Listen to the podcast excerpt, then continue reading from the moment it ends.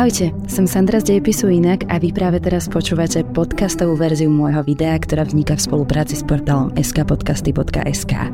Prajem príjemnú zábavu a počúvanie.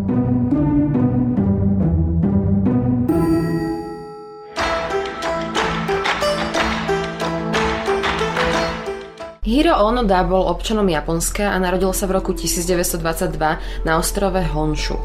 Dlhú dobu pracoval v japonskej obchodnej spoločnosti a napokon bol pridelený do jej materskej pobočky Tajima Yoko v čínskom Wuhane. Keď mal 20 rokov, začala sa mu povinná vojenská služba a povolali ho do japonskej armády. Okamžite ukončil svoju prácu a odišiel na výcvik do Japonska. Vojenský tréning absolvoval na škole Nakano, kde ho vycvičili za dôstojníka rozviedky cisárskej armády. Učil sa metodám zhromažďovania spravodajských informácií a spôsobu vedenia partizánskych vojen. Bol cvičený na to, aby vkročil za nepriateľské línie a znepríjemňoval im život s hrstkou vojakov a popri tom získaval cenné informácie. V decembri 1944 ho odvelili na ostrov Lubang na Filipinách. Rozkaz, ktorý mu dal veliaci dôstojník major Yoshimi Taniguchi, znel takto. Je absolútne zakázané zomrieť vlastnou rukou a obetovať svoj život. Musíte sa držať 3 alebo aj 5 rokov, nech sa stane čokoľvek, vrátime sa pre vás.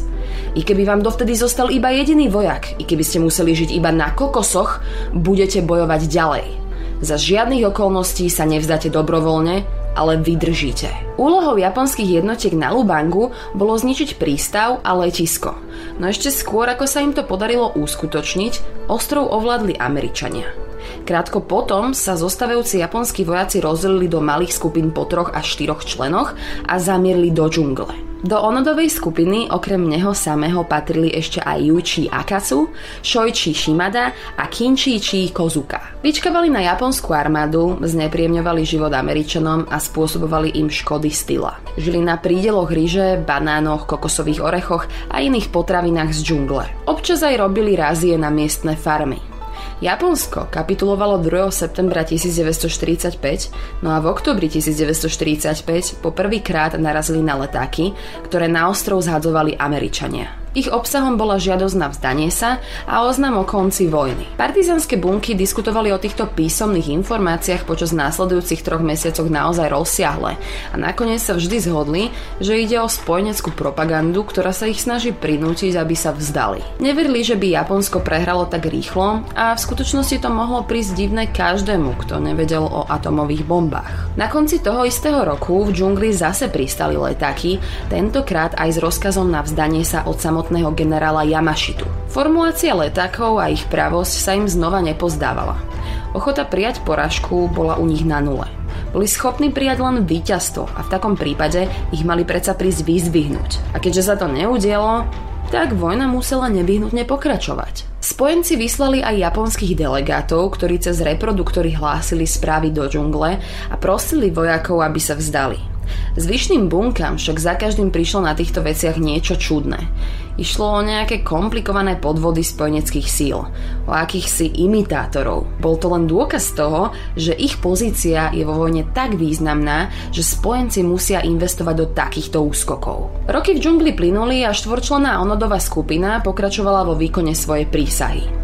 Keď narazili na ľudí, ktorí boli oblečení v civilnom oblečení, začali si myslieť, že aj to je propaganda, ktorá má v nich zbudiť falošný pocit dôvery. Zvažovali aj skutočnosť, že za každým, keď narazia na takýchto falošných civilistov, im sú vlastne na stope patracie týmy spojencov. Po 5 rokoch, v roku 1949, sa Akacu rozhodol vzdať. Filipínci sa od neho dozvedeli, že v Lubangskej džungli sú aj ďalší japonskí vojaci, ktorí zamrzli v čase druhej svetovej vojny. V dôsledku tejto udalosti Onodová bunka nasadila ešte tvrdšie bezpečnostné opatrenia a menej riskovali, pretože už aj Akaca považovali za bezpečnostnú hrozbu. O ďalších 5 rokov neskôr zahynul Shimada pri prestrelke s miestnymi hliadkami na pláži Gontin. A tak zostali už len Onoda a Kozuka. Ďalších 17 rokov žili v džungli a útočili na nepriateľské jednotky. Stále boli presvedčení, že Japonsko vyslalo viac vojakov vycvičených v partizánskych bojoch a tí úspešne využívali spravodajské informácie na opätovné prevzatie ostrova. Iba príchod veliaceho dôstojníka ich mohol vyslobodiť z výkonu služby. Po 27 rokoch v oktobri 1972 Kozuku zastrelila filipínska hliadka. Japonci si už dlho mysleli, že je mŕtvy, ale teraz keď našli aj jeho telo, si začali myslieť, že aj Onoda je možno stále nažive. Vyslali patraciu hliadku, ktorej cieľom bolo nájsť Onodu. Žiaľ po 27 rokoch praxe skrývania sa ho nenašli a Onoda tak pokračoval vo svojej misii.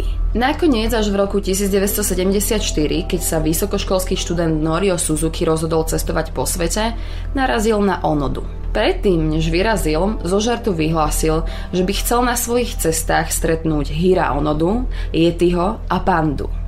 Jedna z týchto vecí sa splnila. A tam, kde za posledných 29 rokov zlyhali úplne všetci, Suzuki úspel. Našiel Onodov dom a aj samotného Onodu.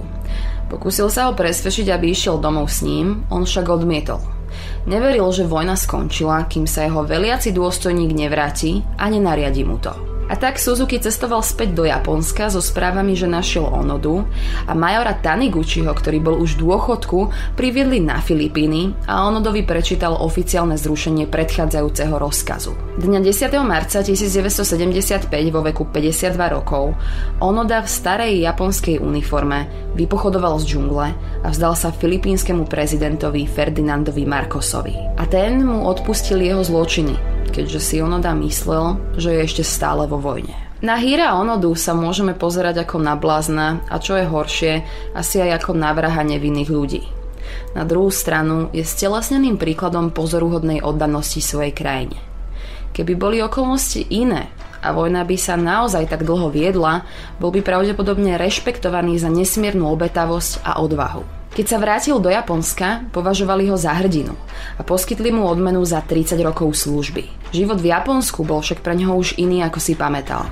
Mnohé z tradičných japonských cností, ktoré si vážil, napríklad vlastenectvo a hrdosť, neboli v japonskej kultúre už až tak silné. A tak sa presťahoval do Brazílie a za svoju odmenu si kúpil ranč a oženil sa. Vydal aj autobiografiu s názvom Moja 30-ročná vojna, v ktorej podrobne opísal život partizanského bojovníka. V roku 1984 sa vrátil do Japonska, založil tam mládežnícke tábory a v roku 1996 navštívil Filipíny a tamojším obyvateľom venoval niekoľko štedrých finančných príspevkov. A na záver také malé poučenie z tohto príbehu do bežného života. Ak to na budúce budete chcieť vzdať pri rádovo menšej nepriazni, ako zažíval Onoda 30 rokov v džungli, tak sa skúste prekonať a zapracovať na svojej vytrvalosti.